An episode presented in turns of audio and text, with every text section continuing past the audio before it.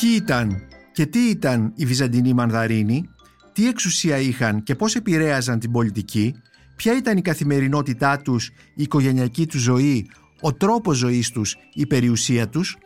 Συζητάμε αυτά τα θέματα με τον καθηγητή Δημήτρη Κράλη, καθηγητή Βυζαντινής Ιστορίας στο Πανεπιστήμιο Simon Fraser στο Βανκούβερ του Καναδά, με αφορμή το βιβλίο του «Βίος και πολιτεία ενός Βυζαντινού Μανδαρίνου, το Βυζάντιο ειδωμένο αλλιώς» που μόλις κυκλοφόρησε από τις εκδόσεις Αλεξάνδρεια.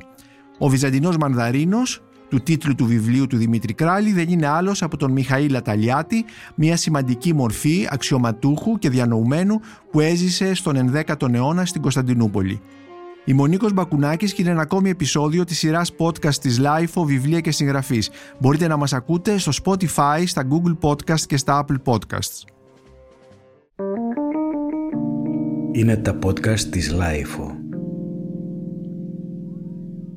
Κύριε Δημήτρη Κράλη, σας καλημερίζω στον ε, Καναδά που βρίσκεστε, στο Βανκούβερ, όπου είστε καθηγητής στο Simon Fraser University και διευθυντής του, του εκεί κέντρου του Ιδρύματος Σταύρος Νιάρχος, έτσι δεν είναι; Ναι, μάλιστα. Είμαι, διευθύνω το Κέντρο Ελληνικών Σπουδών του Ιδρύματος Σταύρος Νιάρχος στο Πανεπιστήμιό μας και είμαι και καθηγητής ε, ε Βυζαντινής Ιστορίας στο Τμήμα Ομονιστικών Σπουδών του Πανεπιστημίου μας. Σας καλημερίζω λοιπόν, καλημερίζω στο Βανκούβερ όπως είπα, καλησπέρα εδώ στο στούντιο της Life, αν και στο ίντερνετ ε, και στο διαδίκτυο ο χρόνος δεν παίζει, δεν παίζει κανένα ρόλο. Ήθελα να ξεκινήσω από τον ε, ήρωα του βιβλίου σας, το βιβλίο σας «Βίος και πολιτεία ενός Βυζαντινού Μανδαρίνου» που μόλις κυκλοφόρησε από τις εκδόσεις Αλεξάνδρεια.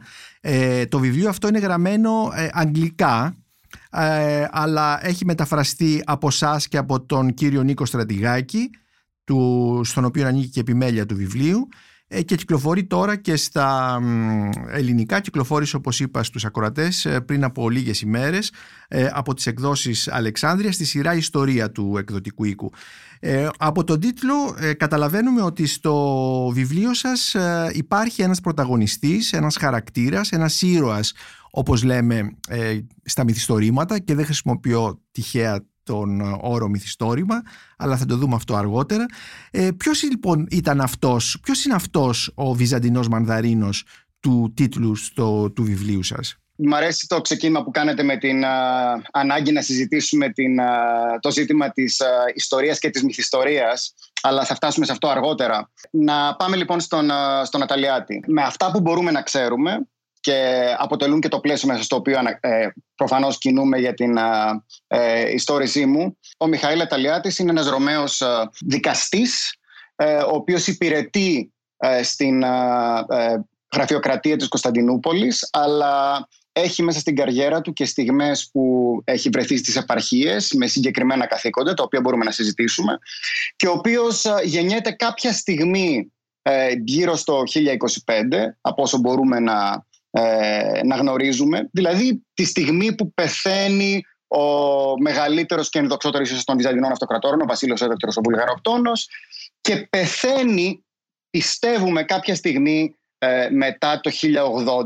Ε, έχουμε λόγους να πιστεύουμε πως ε, δεν πεθαίνει πολύ μετά το 1080. Συνεπώς είναι ένας άνθρωπος ο οποίος ζει μια καριέρα αρκετά πετυχημένη. Ε, καταφέρνει να γίνει ανώτατος δικαστής ε, στη, στο Βυζαντινό κράτος. Ε, καταφέρει να βρεθεί μέσα στην αυλή στην Κωνσταντινούπολη, να βρεθεί δίπλα σε αυτοκράτορες, σε σειρά αυτοκρατόρων και να κερδίσει την εμπιστοσύνη τους. Και πέραν τούτου αποτελεί και μια ενδιαφέρουσα περίπτωση ανθρώπου ο οποίος δεν ξεκινά από την Κωνσταντινούπολη, ξεκινά από την επαρχία και καταφέρνει μέσω της παιδείας ε, να πετύχει όσα ε, πετυχαίνει ε, στην, στην καριέρα του. Ε, να σας διακόψω, ε, όταν λέμε δικαστής ε, αυτή την εποχή στον 11ο αιώνα, δηλαδή στο βυζαντιο ε, πρέπει να έχουμε στο μυαλό μας έναν δικαστή όπως είναι σήμερα αυτό το αξίωμα ή, ή κάτι διαφορετικό.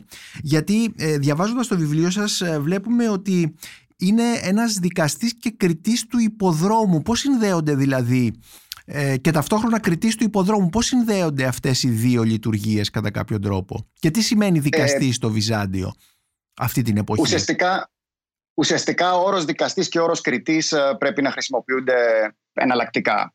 Σημαίνουν το, το ίδιο πράγμα και γι' αυτό και τους χρησιμοποιώ και τους δύο μέσα στο, στο, στο βιβλίο. Κριτής είναι ο όρος που, θα, που χρησιμοποιούν τα βυζαντινά κείμενα. Το δικαστής είναι περισσότερο για τις δικές μας ευαισθησίες και τη δική μας την, την κατανόηση. Συνεπώς είναι ένας άνθρωπος ο οποίος υπηρετεί σε μια σειρά βυζαντινών δικαστηρίων. Το δικαστήριο του υποδρόμου το ίδιο είναι ένα από τα ανώτερα δικαστήρια της ε, Κωνσταντινούπολης. Α, μάλιστα. Δηλαδή είναι κάτι σαν Άριος Πάγος, ας πούμε.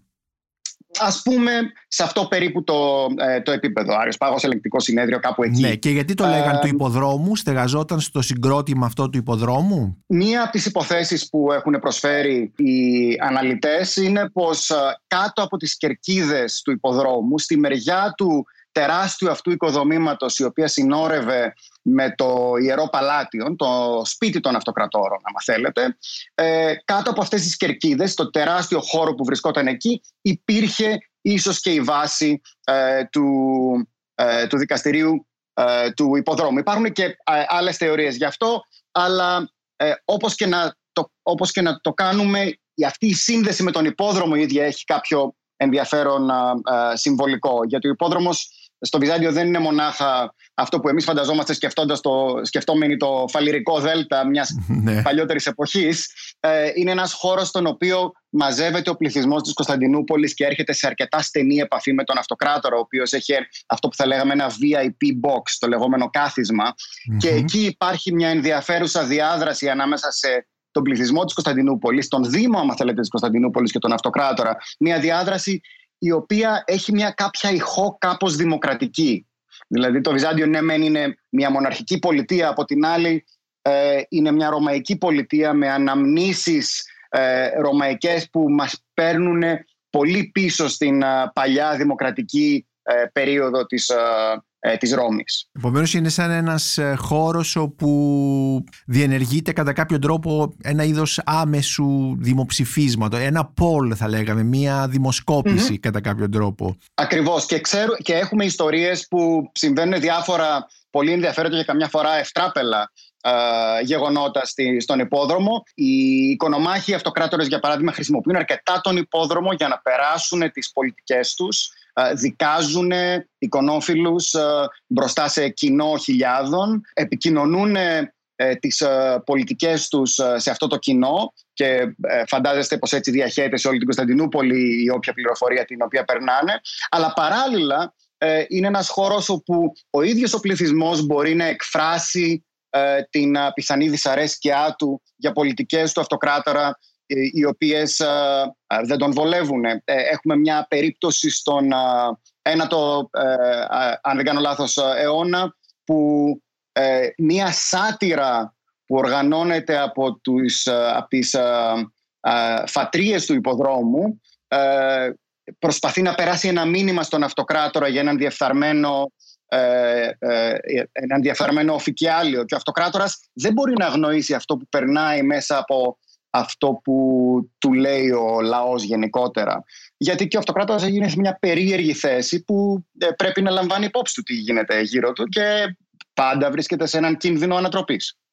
Ε, να ξαναγυρίσουμε όμως στον Αταλιάτη είπατε ότι προερχόταν ε, από την επαρχία άλλωστε το όνομά του Αταλιάτης δείχνει γεωγραφική καταγωγή έτσι δεν είναι; Ακριβώς. Ε, ουσιαστικά έλκει την καταγωγή του από την πόλη της Ατάλια, την σύγχρονη Αντάλια ε, στο νότο της ε, ε, Τουρκίας. Μία πόλη με, Απέναντι ελληνιστικές, ακριβώς, με ελληνιστικές καταβολές η οποία βρίσκεται πάνω στα, σε αυτό που θα λέγαμε στις λεωφόρους του εμπορίου Ανατολής Δύσης στη Μεσόγειο. Είναι ένα μέρος που ναι μεν στην περίοδο που μεγαλώνει ο Ταλιάτης είναι κομμάτι της Ρωμαϊκής πολιτείας, της λεγόμενης Ρωμανίας όπως αποκαλούν οι Βυζαντινοί το, την, την πολιτεία τους.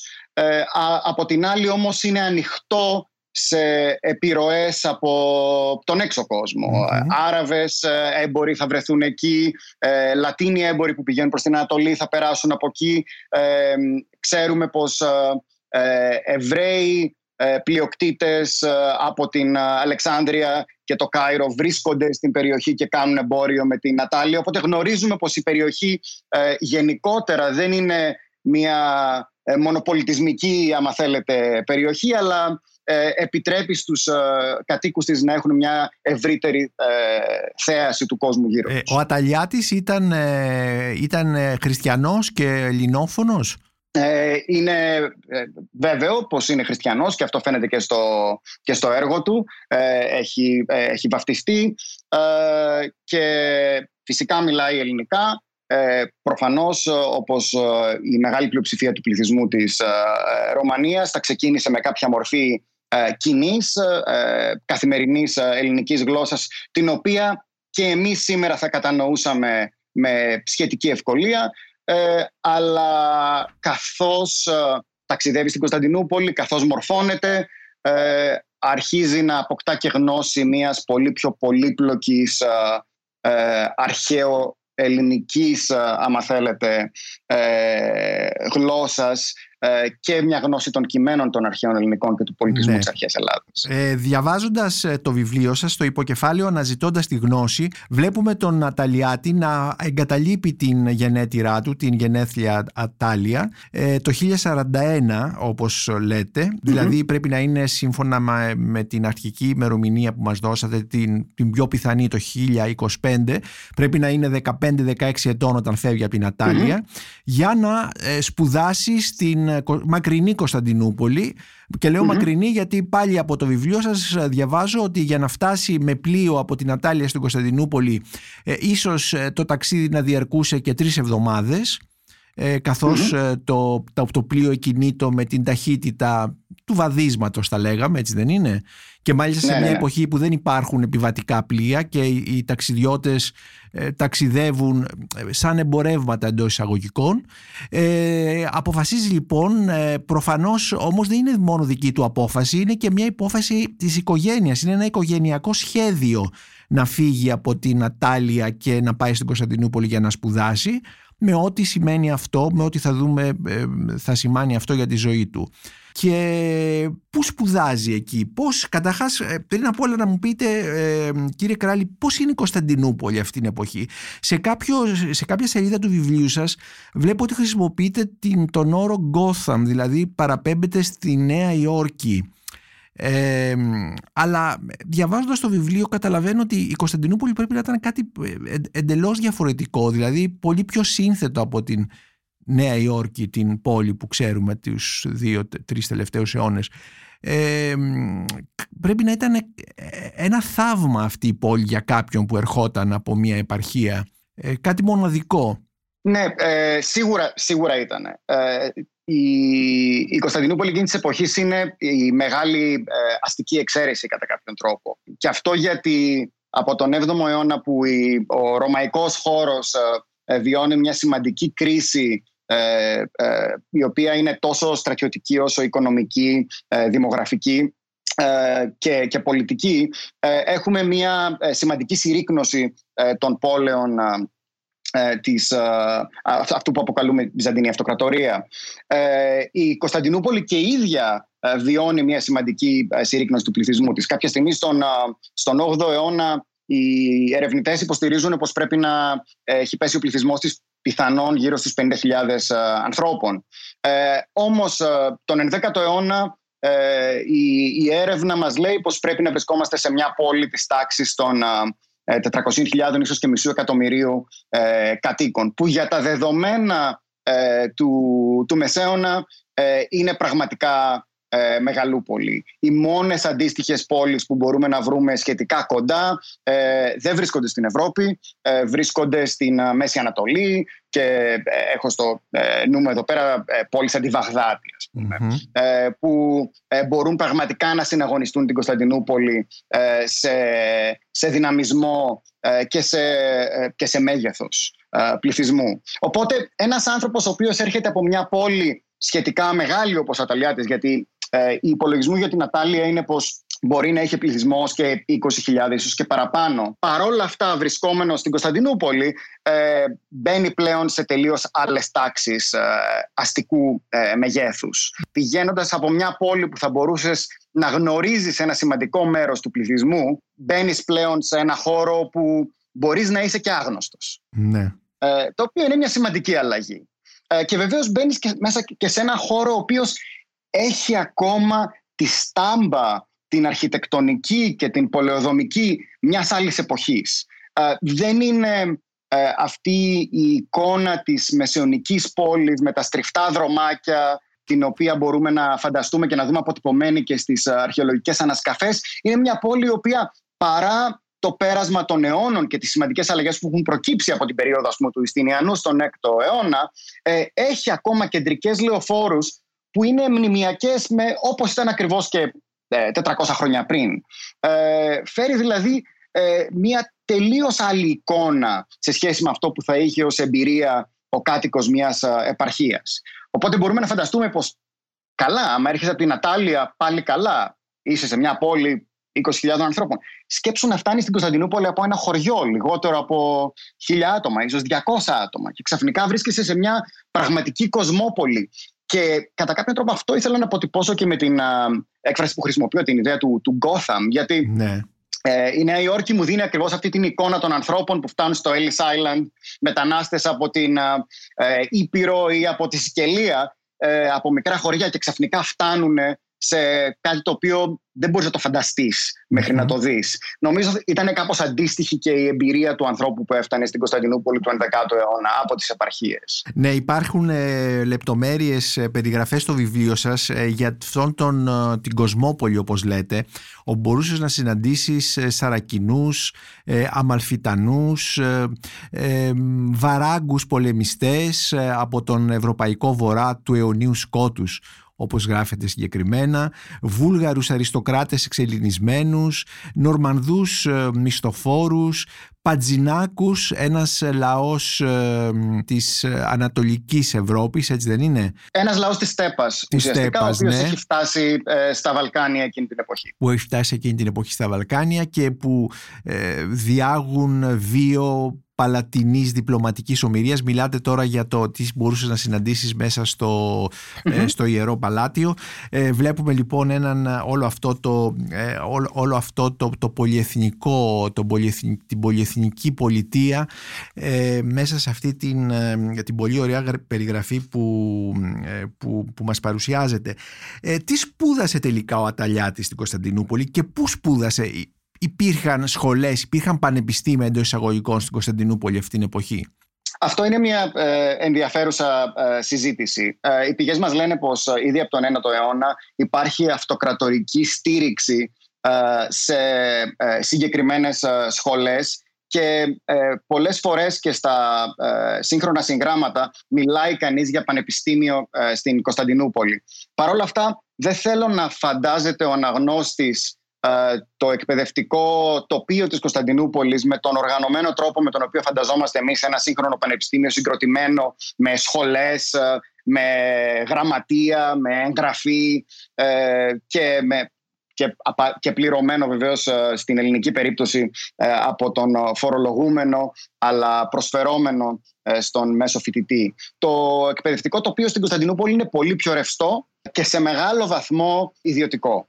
Υπάρχουν ε, ιδιωτικοί διδάσκαλοι οι οποίοι συνδέονται συνήθως με σχολές οι οποίοι στις περισσότερες φορές έχουν μια κάποια σχέση με σημαντικές ε, ε, εκκλησίες της, της πόλης, χωρική σχέση. Και οι δάσκαλοι αυτοί ουσιαστικά οργανώνουν καμπάνιες, ε, αυτό που θα λέγαμε ε, εδώ πέρα στον Καναδά, recruitment των φοιτητών mm τους και μαζεύουν τους φοιτητές τους κατά κάποιον τρόπο με βάση τη φήμη τους. Ο επιτυχημένος δάσκαλος, ο οποίος βγάζει ε, δυναμικούς φοιτητές, οι οποίοι τα καταφέρουν και παίρνουν εκθέσεις στην, στον, στον κρατικό μηχανισμό, έχει τη δυνατότητα να τραβήξει ακόμα περισσότερους φοιτητές και να χτίσει για τον εαυτό του μια καλή ζωή.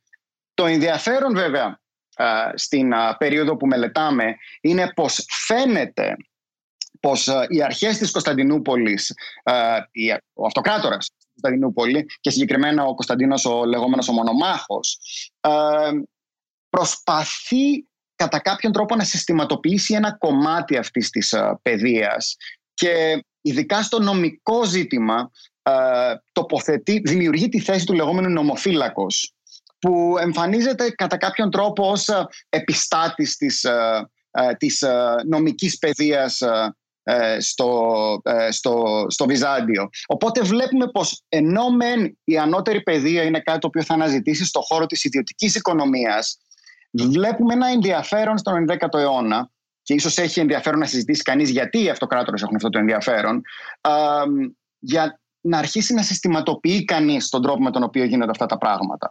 Ε, δηλαδή το κράτος αρχίζει να βλέπει με ενδιαφέρον το, μια κάποια πιο ίσως δυναμική παρέμβαση στο χώρο της παιδείας. Γνώριζαν τα αρχαία κείμενα, τα δίδασκαν; Οπωσδήποτε. Δεν μπορεί να νοηθεί ε, παιδεία, ε, ανώτερη παιδεία στο, στο Βυζάντιο χωρίς ε, ε, τα αρχαία κείμενα, ε, ξεκινώντας από τον Όμηρο και φτάνοντας μέχρι τους ελληνιστικούς και της ρωμαϊκής εποχής συγγραφείς που γράφουν στα, στα, στα ελληνικά. Στην συζήτησή μας, καθώς αρχίσαμε από πολύ νωρίς, σας περιέγραψα το, την, την πολιτεία μέσα στην οποία ε, μεγαλώνει και ζει ο, ο Μιχαήλ Αταλιάτης ε, ως ρωμαϊκή πολιτεία. Αλλά είναι σημαντικό να γνωρίζουμε βεβαίως πως ο τρόπος με τον οποίο οι Ρωμαίοι, Ρωμνοί, άμα θέλετε, ε, του Μεσαίωνα αντιλαμβάνονται αυτή τη ρωμαϊκή τους ταυτότητα είναι ελληνικά κείμενα. Ε, μιλάνε την ελληνική γλώσσα και οι, ε, οι συγγραφείς τους οποίους διαβάζουν για να, για να καταλάβουν τη ρωμαϊκή ιστορία του απότερου παρελθόντος είναι όλοι οι συγγραφείς που γράφουν στα ελληνικά. Ο Πολύβιος, για παράδειγμα, που περιγράφει την άνοδο της ε, ε αρχαίας Ρώμης, διαβάζεται από τους ε, Βυζαντινούς συγγραφείς. Αλλά φυσικά πέραν από αυτούς τους ε, ε συγγραφείς που γράφουν για ρωμαϊκά ζητήματα, ε, καταναλώνουν με τεράστιο ενδιαφέρον όλη την αρχαία ελληνική γραμματεία. Η αρχαία ελληνική γραμματεία είναι η παιδεία τους. Έχει πολύ ενδιαφέρον επίσης ε, στο θέμα της εκπαίδευσης του Αταλιάτη αλλά και των ε, άλλων συγχρόνων του ε, τα κείμενα στα οποία αναφέρεστε και μας εκπλήσει να βλέπουμε κείμενα όπως το, την Παλαιτινή Ανθολογία που κατά κάποιο είναι αναγνώσματα που αποτελούν ένα είδος μοίησης ε, στον έρωτα έτσι δεν είναι; Και μάλιστα ε, ας μου επιτραπεί να διαβάσω ένα, ε, ένα πολύ ωραίο αποσπασμά σας ε, το οποίο χαρακτηρίζει και τον τρόπο με τον οποίο να φυγείστε εδώ. Γράφεται παρά τα μύρια όσα, παρά τα μύρια όσα διαθέσιμα ερεθίσματα για την νεανική του επιθυμία ο Αταλιάτης όπως και οι περισσότεροι συγχρονοί του διανοούμενοι δεν μας λέει τίποτα σχετικά με την ερωτική του ζωή πριν από το γάμο του. Απέχει πολύ η λογοτεχνική απεικόνηση της ερωτικής Κωνσταντινούπολης από τις αναγεννησιακές βινιέτες της Ρώμης του Τσελίνη. Δεν γνωρίζουμε συνεπώς αν υπήρξε ντροπαλός νεαρός ή αν, όπως ένας μοναχός του 12ου αιώνα, εντός εισαγωγικών, με τη βοήθεια του κρεάτινου λοστού του, κέρδισε τον έρωτα και τα χρήματα κάποιας χείρας. Σε κάθε περίπτωση, ο συμπιλητής της Παλατινής Ανθολογίας ήταν τέλος πάντων ιερέα ε, τέτοιου τύπου ε, παρατηρήσεις, τέτοιου τύπου ε, σχόλια θα λέγαμε ή ε, κομμάτια της αφήγησής σας μας βάζουν σε ένα κλίμα ε, το τι διάβαζαν πέρα ίσως από, την αυστηρή, από το αυστηρό πρόγραμμα μιας τυπικής εκπαίδευσης οι, οι νέοι αυτοί τέλος πάντων που ήθελαν να σπουδάσουν και να ανέλθουν μέσω των σπουδών τους σε μια ιεραρχία της, της αυτοκρατορίας Τέτοια κείμενα λοιπόν, ποια άλλα μπορούν, θα μπορούσαμε να αναφέρουμε και άλλα τέτοια κείμενα που ήταν γνωστά αυτή την εποχή; Κοιτάξτε, το, το ελληνιστικό και ρωμαϊκό ε, μυθιστόρημα ε, είναι, είναι κείμενα τα οποία Και ε, άμα σκεφτείτε ε, ποια, ποια είναι κατά κάποιον τρόπο η, η βασική πλοκή τέτοιων ε, μυθιστορημάτων, είναι, γύρω, είναι χτισμένα γύρω από την ιδέα ε, ε, νέου που συναντά νέα, ε, κάποια στιγμή κάτι συμβαίνει και χωρίζονται, κάποιοι πειρατές απαγάγουν τη νέα, ο νέος τρέχει συνεχώς να ψάξει να τη βρει. Και κάποια στιγμή υπάρχει μια ε, ένωση και μια ολοκλήρωση ας πούμε, του, ναι. ε, του ερωτά τους και βεβαίως αντιστοίχως υπάρχουν ε, περιγραφές ε, οι οποίες μπορεί να έχουν κάποια στιγμή και ένα αισθησιακό ναι, που είναι και, ε, περιεχόμενο. Ναι, και θέμα της μεσαιωνικής μυθιστορίας αυτό. Δηλαδή είναι μοτίβο και της μεσαιωνικής μυθιστορίας. Ναι, ναι. Και, και αυτό κατά κάποιον τρόπο επανεμφανίζεται στην Βυζαντινή Γραμματεία από το 12ο αιώνα και, και μετά. Ένα από τα βασικά, άμα θέλετε, προβλήματα τα οποία αντιμετωπίζει ο, ο Βυζαντινολόγος είναι ο τρόπος με τον οποίο έχουμε χτίσει την εικόνα του ε, Βυζαντίου με την απόλυτη εστίαση, σχεδόν απόλυτη εστίαση στην, στην εκκλησία, στην θεολογία και σε μια κατά κάποιον τρόπο αποστεωμένη προσέγγιση στην καθημερινή εμπειρία των ανθρώπων. Όταν αρχίζουμε σιγά σιγά να εξερευνούμε τα, τα βυζαντινά κείμενα και όταν φεύγουμε λιγάκι από αυτή την καθιερωμένη ρότα ε, αρχίζουμε να βλέπουμε κάτι ε, αρκετά πιο πλούσιο και αρχίζουμε να βλέπουμε μια κοινωνία ε, η οποία φυσικά έχει τεράστιο ενδιαφέρον για ζητήματα θεολογικά. Μια κοινωνία η οποία είναι χριστιανική, δεν θα το αρνηθεί κανείς αυτό, η οποία όμως παραλλήλως ζει με ρωμαϊκές παραδόσεις και ελληνικές παραδόσεις, καταναλώνει μια παιδεία αλλά και τις λαϊκές παραδόσεις, η οποία ε, είναι πολύ ευρύτερη από αυτό που μας δίνουν ε, απλό και μόνο ε, χριστιανικά κείμενα. Ε, και βεβαίως είναι ε, βαθιά ανθρώπινη. και από τη στιγμή που είναι ανθρώπινη, προφανώς έχει ενδιαφέροντα που πάνε και προς τον έρωτα, προς το αισθησιακό, προς, προς την ζωή στον κόσμο αυτό και όχι μόνο την ενατένιση του κόσμου που έρχεται. Και αυτό είναι κάτι που ήθελα να περάσω. Ναι, κύριε Κράλη, σαν κοινός αναγνώστης και όχι ειδικός, ε, ε, βλέπω ότι ε, τα τελευταία χρόνια ε, αναθερμαίνεται το ενδιαφέρον μας για το Βυζάντιο ακριβώς χάρη σε βιβλία και έρευνες σαν το, σαν το δικό σας. Γιατί πραγματικά βλέπουμε ένα άλλο Βυζάντιο και όχι αυτό το, το σκοτεινό Βυζάντιο της παράδοσης, ε, την, ε, την, ε, την εκκλησία, τη δογματική εκκλησία, ένα, ένα κράτος το οποίο ουσιαστικά λειτουργεί με μεχανογραφίες και όλα αυτά τα πράγματα. Αλλά βλέπουμε τώρα μέσα χάρη στο, και στο δικό σας βιβλίο ένα, ένα τεράστιο πλούτο, μια κοινωνία η οποία ε, είναι ε, πολυσύνθετη, είναι μια κοινωνία που έχει τρο, τρομερές αποχρώσεις και αυτό πραγματικά κάνει το Βυζάντιο αποκαλυπτόμεθα δηλαδή, είναι μια αποκαλυπτική γνώση που αποκτούμε ε, τα τελευταία χρόνια με έρευνες αντιδική σας. και νομίζω ότι είναι κέρδος για όλους μας. Σας ευχαριστώ για το σχόλιο. Αυτό που θα ήθελα να πω είναι πως κατά κάποιον τρόπο μέσω της βιογραφίας και επειδή η εστίαση στο ένα συγκεκριμένο άτομο επιτρέπει στον, στον αναγνώστη να ταξιδέψει κάπως πιο εύκολα σε μια περίοδο η οποία μπορεί να μην είναι και τόσο ε, πολύ γνωστή. Ε, προσπάθησα να κοινωνήσω αυτό ακριβώς που συμβαίνει στον χώρο των Βυζαντινών τα σπουδών τα τελευταία τα τελευταία χρόνια. Ε, βλέπω το, το βιβλίο μου ως, ε, όχι απαραίτητα ως ε, την ρηξικέλευτη παρέμβαση στο χώρο των Βυζαντινών σπουδών, αλλά ως μια προσπάθεια να περάσω σε ένα ευρύτερο κοινό αυτό που ήδη γίνεται ε, μέσω της έρευνας συναδέλφων μου σε όλο τον κόσμο στις Βυζαντινές σπουδές ε, και να περάσω ακριβώς αυτές τις αλλαγές στη θεώρηση την, της Βυζαντινής ε, πολιτείας που μας επιτρέπουν πραγματικά να επανεντάξουμε το Βυζάντιο ε, σε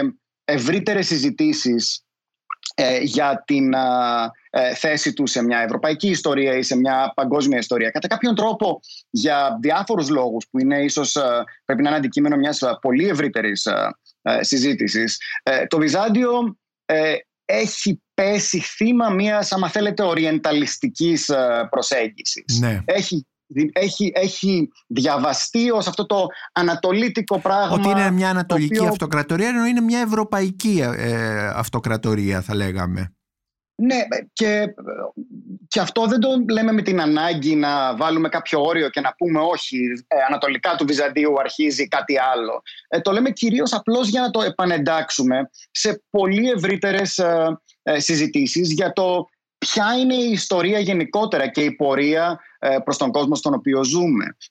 Και μόνο το γεγονός πως έχουμε μια πολιτεία που στον 11ο αιώνα έχει οργανωμένη γραφειοκρατία η οποία με λογικούς και πραγματιστικούς τρόπους προσπαθεί να διοικήσει ένα πληθυσμό 10-15 εκατομμυρίων ανθρώπων είναι σημαντικό και πρέπει να μελετάτε με ε, αρκετή προσοχή. Ε, την ίδια περίοδο στην Ευρώπη δεν υπάρχει κάτι αντίστοιχο. Αυτό λοιπόν, με αυτό λοιπόν τι θα κάνουμε, πώς θα το αντιμετωπίσουμε; Πώς θα μιλήσουμε γι' αυτό και πώς θα το εντάξουμε σε μια ευρύτερη θεώρηση της ε, ε, ιστορικής εξέλιξης από το μεσαίωνα ω σήμερα. Ε, Μιας που αναφερθήκατε στο, στη γραφειοκρατία, ας επιστρέψουμε πάλι στον Αταλιάτη και στους όμοιους του οφικιάλιους όπως γράφεται ε, οι οποίοι ήταν συνδεδεμένοι με τις επιτυχίες και τις αποτυχίες του μεσαιωνικού ρωμαϊκού κράτους επηρέαζαν αυτοκράτορες, διαμόρφωναν πολιτικές ανέπτυσαν και διέσπηραν προπαγάνδα εφάρμοζαν φορολογική πολιτική συγκροτούσαν το νομικό μηχανισμό με τον οποίο η πολιτεία προσπαθούσε να προστατεύει τους υπηκόους της ε, από κάθε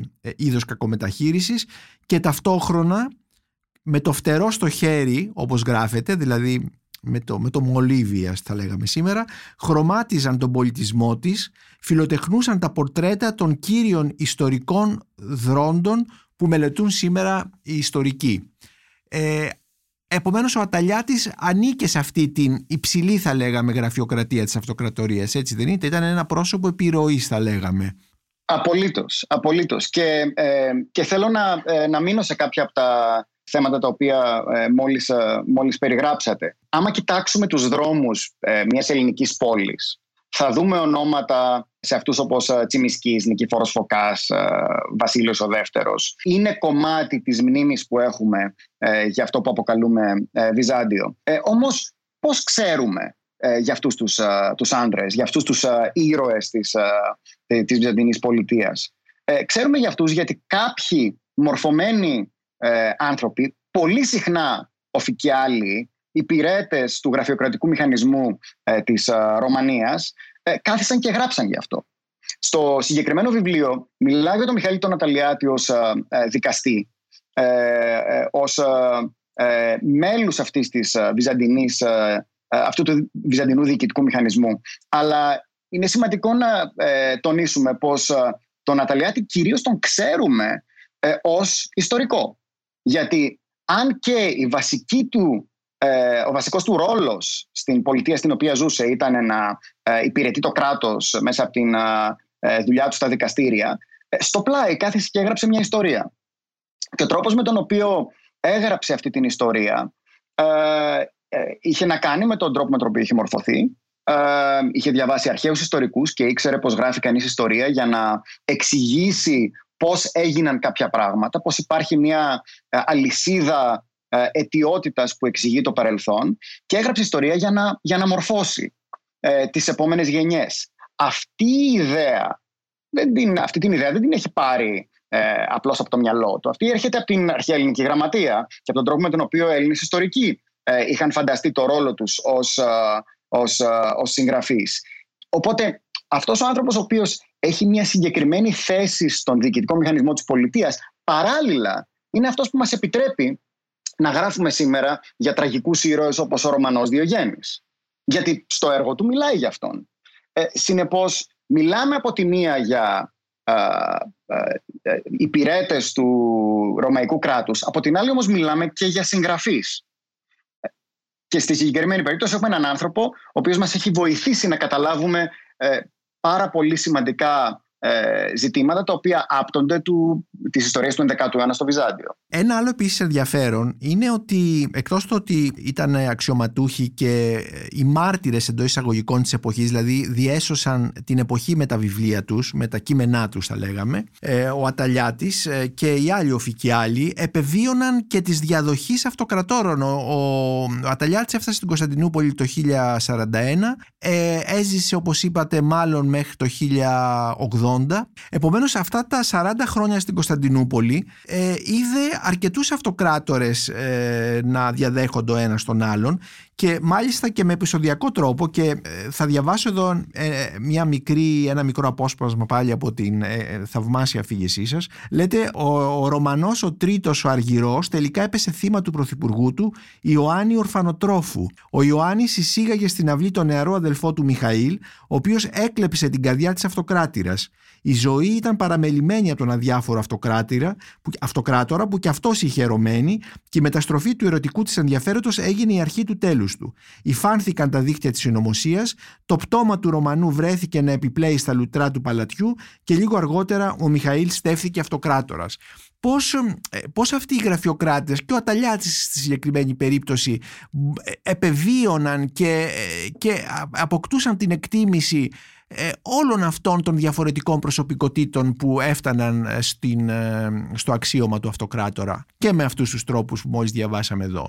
Σε κάποιο βαθμό επεβίωναν γιατί αυτό που ίσως θα πρέπει να καταλάβουμε είναι πως η θέση του αυτοκράτορα ε, στο Βυζάντιο είναι πάντα επίφοβη. Παρότι διαβάζουμε την βυζαντινή ιστορία με έμφαση στην, στην ισχύ του αυτοκράτορα και παρότι όπως είπαμε και νωρίτερα οι ήρωες του βυζαντινού κράτους συνήθως είναι πετυχημένοι αυτοκράτορες η θέση του αυτοκράτορα στον, στον θρόνο είναι πάντα επίφοβη. Αυτό που είναι σταθερό είναι αυτός ο διοικητικός μηχανισμός ο οποίος για με, με μια ιστορία εκατοντάδων, αν όχι χιλιάδων χρόνων, αν το πάρουμε μέχρι την αρχή, αν το πάμε μέχρι την αρχή του Ρωμαϊκού κράτους, διοικεί σταθερά ε, ένα ε, αρκετά πετυχημένο ε, κράτος.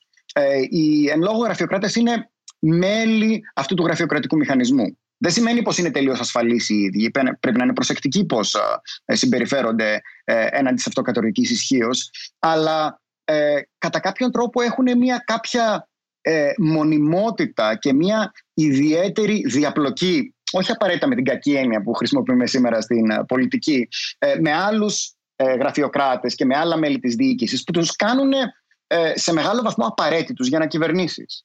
Δηλαδή ένας αυτοκράτορας ο οποίος θα ανατρέψει τον προκάτοχό του ακόμα και αν ξέρει πως κάποιος γραφειοκράτης μπορεί να έχει καλές σχέσεις με τον προηγούμενο αυτοκράτορα δεν μπορεί απαραίτητα να τον πετάξει από την συγκεκριμένη θέση, γιατί θα πρέπει να βρει κάποιον άλλον, ε, ο οποίος να είναι εξίσου ικανός.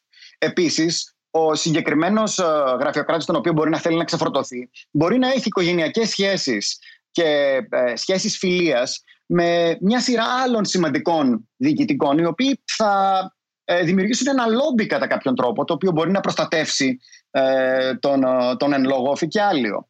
Συνεπώς, παρότι φανταζόμαστε πάντα την ισχύ του αυτοκράτορα ως μια ε, ε ισχύ σχεδόν ε, θεϊκή, ελαίο Θεού ακριβώς, ουσιαστικά ο αυτοκράτορας είναι και αυτός δεμένος από μια σειρά ε, χρυσές αλυσίδες που τον κρατούν μαζεμένο σαν Γκιούλιβερ, άμα θέλετε. Και αυτές οι αλυσίδες είναι οι αλυσίδες που έχουν όλοι αυτοί οι διοικητικοί.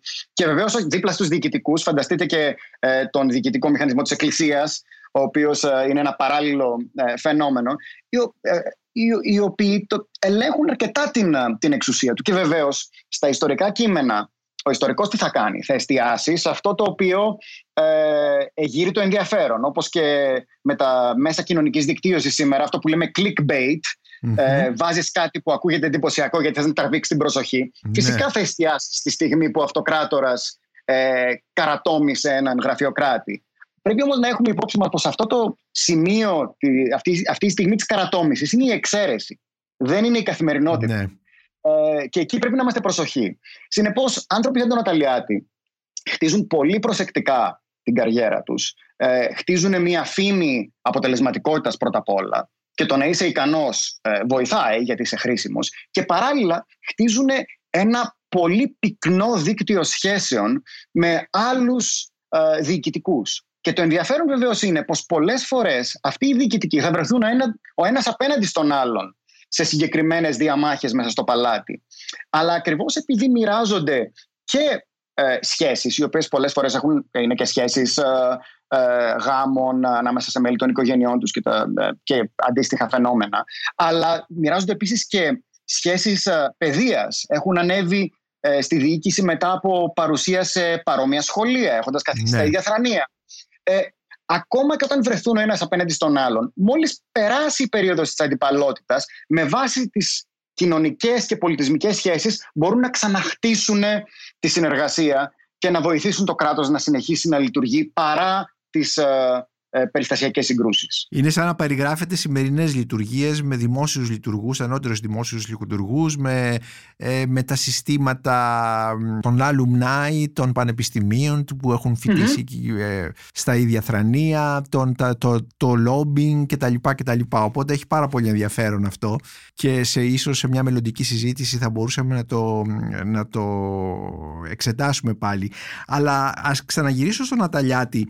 Ε, ξέρουμε πράγματα για την οικογενειακή του ζωή. Μιλήσαμε για τον ε, δημόσιο λειτουργό, τον ιστορικό. Για την οικογενειακή του ζωή ξέρουμε πράγματα. Παντρεύτηκε, είχε παιδιά; Ναι, παντρεύεται δύο φορές, την Ειρηνή και τη Σοφία. Η πρώτη γυναίκα ε, πεθαίνει ε, σχετικά ε, νωρίς. Ε, του αφήνει όμως κάποια περιουσιακά στοιχεία, το οποίο σίγουρα βοηθάει την, την καριέρα του. Από όσο ξέρουμε από ένα κείμενο που μας έχει αφήσει πάλι ο Αταλιάτης, όχι ιστορικό, αλλά αυτή τη φορά τελείως διαφορετικής υφής, είναι η λεγόμενη διάταξη, που είναι ένα κείμενο οργάνωσης ε, ενός μοναστηριού. Ο Αταλιάτης κάποια στιγμή γίνεται ιδιοκτήτης ενός ε, μοναστικού οίκου, τον οποίο ιδρύει ο ίδιος και οργανώνει ένα κομμάτι της περιουσίας του μέσα από αυτόν τον ε, μοναστικό οίκο. Μας αφήνει λοιπόν ένα... Για ποιο λόγο αφήνει την, οργανώνει την περιουσία του μέσα από ένα μοναστήρι; Μήπως είχε φοροαπαλλαγές, όπως ξέρουμε τα, οι περιουσίες των μοναστηριών δεν φορολογούνταν; Ναι, υπάρχουν δύο βασικοί λόγοι τους οποίους πρέπει να επικαλεστούμε. Ο ένας και ο, ο πιο ξεκάθαρα ορισμένος είναι της ε, ε, πίστης και της ευσέβειας. Μας λέει προφανώς, εγώ είμαι ένας καλός χριστιανός και αφιερώνω ε, στον Θεό το εν λόγω μοναστήριο ως αντάλλαγμα για όσα μου έχει προσφέρει σε μια ζωή που είναι αρκετά πετυχημένη. Δηλαδή ο Ιταλιάτης είναι ξεκάθαρος γι' αυτό. Δηλαδή δημιουργεί ένα μοναστήρι, φτιάχνει ένα μοναστήρι. Ναι, ναι. Του Χριστού Πανικτήρμονος όπως διαβάζουμε στο βιβλίο Ναι, στην, στην Κωνσταντινούπολη, ε, στην ε, νότιο ανατολική, στην νοτιοδυτική μεριά της, της πόλης, σχετικά κοντά στα ε, Θεοδοσιανά τείχη.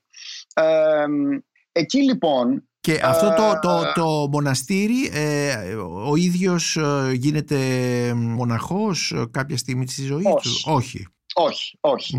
δεν ξέρουμε τι θα γινόταν αν είχε ζήσει περισσότερο αλλά όταν το ιδρύει, το ιδρύει ε, αφήνοντας τον εαυτό του και τον γιο του ως ε, ε, γενικούς επιβλέποντες, δεν έχει βάλει κάποιον ηγούμενο και προβλέπει την πρόσληψη κάποια στιγμή μέχρι και 7 μοναχών, αλλά τη στιγμή που το ιδρύει έχει πόρους για, τεσ, για 5. Και σε αυτό το μοναστήρι οργανώνει ένα κομμάτι της περιουσίας του. Ουσιαστικά ε, ένα σημαντικό κομμάτι του ότι έχει ε, στο πορτφόλιο του, άμα θέλετε, τόσο σε ε, ακίνητη και κινητή περιουσία, το καταθέτει σε αυτό το μοναστήρι και όντας μέσα στη διοίκηση και αρκετά δικτυωμένος και έχοντας εξασφαλίσει από το κράτος του οποίους έχει υπηρετήσει κάποιες φοροαπαλλαγές, εξασφαλίζει πως αυτό το κομμάτι της περιουσίας του που είναι οργανωμένο μέσα στο μοναστήρι έχει κάποιες σημαντικές φοροαπαλλαγές και ε, παράλληλα είναι προστατευμένο και από μια, θα έλεγε κανείς, ε, άγια σπίδα. Γιατί ένας αυτοκράτορας, ναι μεν, ε, μπορεί να επιτεθεί στην, ε, στις περιουσίες των μοναστηριών, αλλά συνήθως οι αυτοκράτορες το κάναν αυτό σε περιόδους πολύ έντονης κρίσης. Ο Αταλιάτης ελπίζει πως αυτή η Άγια Σπίδα θα επιτρέψει ένα κομμάτι τουλάχιστον της περιουσίας του να παραμείνει κάπως προστατευμένο από τους ε, φορολόγους και από, τους, ε, ε, και από άλλους κρατικούς λειτουργούς που μπορεί να ζητάνε από την έγκυα περιουσία κάποιες αγκαρίες και υπηρεσίες. Για παράδειγμα, το, οι στρατιωτικές αρχές της, της αυτοκρατορίας μπορεί πολύ εύκολα να ζητούσαν την στέγαση στρατιωτών σε ε, γη ιδιοκτησία ενός ιδιώτη. Μπορεί να ζητούσαν ε, κάποια προσφορά ψητηρών ή άλλων ε, αγαθών για, την, για το στρατό. Ο Αταλιάτης έχει φροντίσει να έχει απαλλαγές από τέτοιου είδους υπηρεσίες. Ε, είπατε ότι η πρώτη του γυναίκα πέθανε νωρίς, αλλά του άφησε περιουσία. Η δεύτερη; Η, η δεύτερη γυναίκα επίσης ε, πεθαίνει πριν πεθάνει ο, ο, ο Αταλιάτης. Του αφήνει και περιουσία και ένα γιο, τον Θεόδωρο. Είχε έναν γιο λοιπόν. Ναι, ναι. Ε, τον οποίο ε, καταφέρνει και τον βάζει ε, μέσα στα πράγματα από σχετικά νωρίς. Δηλαδή, άμα δούμε τον, το, τον τίτλο με τον οποίο ξεκινάει, ε, με τον οποίο εμφανίζεται ο γιος του ε, στην διάταξη, σε αυτό το κείμενο οργάνωσης του, του μοναστηριού, ε, ήδη στην δεκαετία του 70, η δική μου δεκαετία του 70 είναι πάντα το 1070. Το 1070, ναι. Τα 70 στα δικά σας δηλαδή είναι, είναι χίλια χρόνια πριν.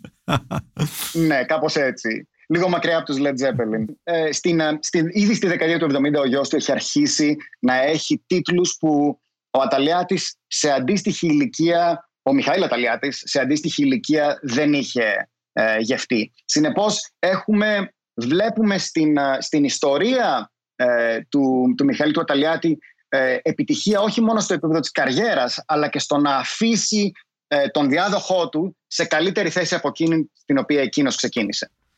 Αναφερθήκατε σε ένα κείμενο του Αταλιάτη λίγο πριν, το «Τη διάταξη» που ουσιαστικά είναι ένα, μικρό βιβλίο θα λέγαμε που, με το οποίο οργανώνει την περιουσία του και το οποίο είναι πολύ σημαντικό για τη δική σας έρευνα καθώς το είδατε, το μελετήσατε εδώ στην Αθήνα στην Εθνική Βιβλιοθήκη ε, το 2004. Πώς, ε, για, για περιγράψτε μου, ποιας είναι η συναισθηματική σχέση ενός ερευνητή όταν, όταν πιάνει στα χέρια του ένα τέτοιο τεκμήριο; Ε, κοιτάξτε, το, η διάταξη του Αταλιάτη ε, έχει εκδοθεί ε, από τον Γκοτιέ στα τέλη της δεκαετίας του 70 σε μια θαυμάσια έκδοση με γαλλική μετάφραση και αργότερα έχει, είναι διαθέσιμη και σε μια θαυμάσια αγγλική μετάφραση της Alice Mary Talbot. Ε, οπότε το κείμενο το είχα διαβάσει ε, και στο πρωτότυπο και σε ε, διαφορετικές μεταφράσεις ε, ναι, αλλά εδώ πριν το δω ναι. στη φυσική του μορφή. Ναι. η εμπειρία της επαφής με το κείμενο στη βιβλιοθήκη ήταν κάτι πραγματικά συγκινητικό. Γιατί όταν έχεις περάσει χρόνια της ζωής σου δουλεύοντας πάνω σε ένα συγκεκριμένο συγγραφέα, σε έναν άνθρωπο που σιγά σιγά αρχίζεις να νομίζεις πως τον καταλαβαίνεις μέσα από τα κείμενά του και ξαφνικά ανοίγεις ε, αυτό το πολύ ε, το, το μικρό ε, βιβλιαράκι το οποίο δεν είναι και στην καλύτερη κατάσταση μην ξεχνάμε είναι ναι. και χίλια χρόνια βιβλίο και γυρνάς στις σελίδες της Περγαμηνής και φτάνεις σε μια σελίδα όπου ουσιαστικά βλέπεις την υπογραφή του ανθρώπου πάνω στον οποίο έχεις χτίσει όλη σου την έρευνα ε, την ιδιόχειρη υπογραφή ενός ανθρώπου που έζησε χίλια χρόνια πριν, ε, εκεί έχεις μια τελείως διαφορετική εμπειρία. Ε, έχεις, ε, ε ουσιαστικά ακουμπάς μια σελίδα που ακούμπησε κάποια στιγμή η πένα του. Ε, και ναι, θα μου πείτε και τι έγινε. Ε, παρόλα αυτά είναι κάτι το σχεδόν μαγικό όταν προσπαθείς να καταλάβεις αυτόν τον, τον άνθρωπο και ξαφνικά έχεις ένα γραφικό χαρακτήρα και συνειδητοποιείς πως Εντάξει, όσο και να μου λέγανε οι δικοί μου οι δάσκαλοι πως ο δικός μου γραφικός χαρακτήρας είναι χάλια, εντάξει, και το Αταλιάτη δεν είναι και πολύ καλύτερος. Οπότε. και αυτή η περγαμηνή, είπατε ότι δεν διατηρείται και στην καλή κατάσταση. Τι, πώς είναι, μπορείτε να μου περιγράψετε μία, μία σελίδα στο ε, χρώμα της, έχει στίγματα επάνω, τι, τι, πώς είναι; Φέρει ε, το, το βάρος του χρόνου αλλά και το βάρος της υγρασίας. Ναι. Ε, υπάρχει ένα μοβ ε, αποτύπωμα που έχει να κάνει με το πώς ίσως και το μελάνι ε, έχει διαχυθεί μέσω της, ε, της υγρασίας. Ε, ήδη στη δεκαετία του 70 ε, το κείμενο, το, το, το, βιβλιαράκι στις τελευταίες τους σελίδες οι οποίες περιλαμβάνουν κάποια αυτοκρατορικά, αντίγραφα αυτοκρατορικών χρυσόβουλων προς τον Αταλιάτη ήταν τελείως φθαρμένο και αυτό το κομμάτι ε, του βιβλίου είναι μέσα σε ε, μικρούς φακέλους που βρίσκονται στο πολύ πίσω μέρος ε, δίπλα στο, στο εξώφυλλο.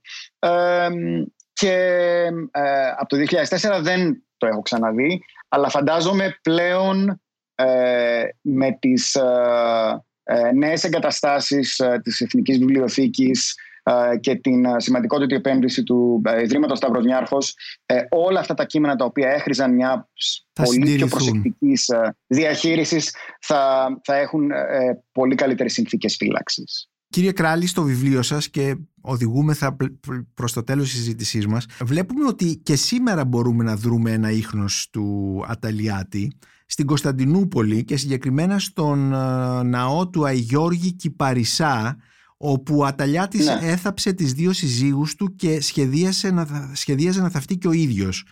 Ο ναός βέβαια δεν είναι όπως ε, ήταν στο το 1000, δηλαδή δεν έχει τη μεσαιωνική του εικόνα γιατί έχει αναδιαμορφωθεί όλα αυτά τα χρόνια, αλλά επιτρέψτε μου να διαβάσω και να σχολιάσετε ε, πάνω σε αυτό το απόσπασμα.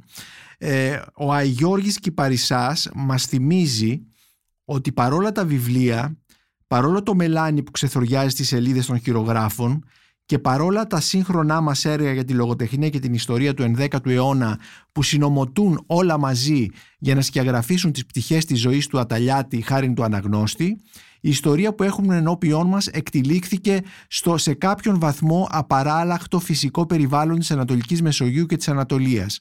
Το δράμα του 11ου αιώνα παίχτηκε στον άχρονο χώρο της αυρεσιτικής γης.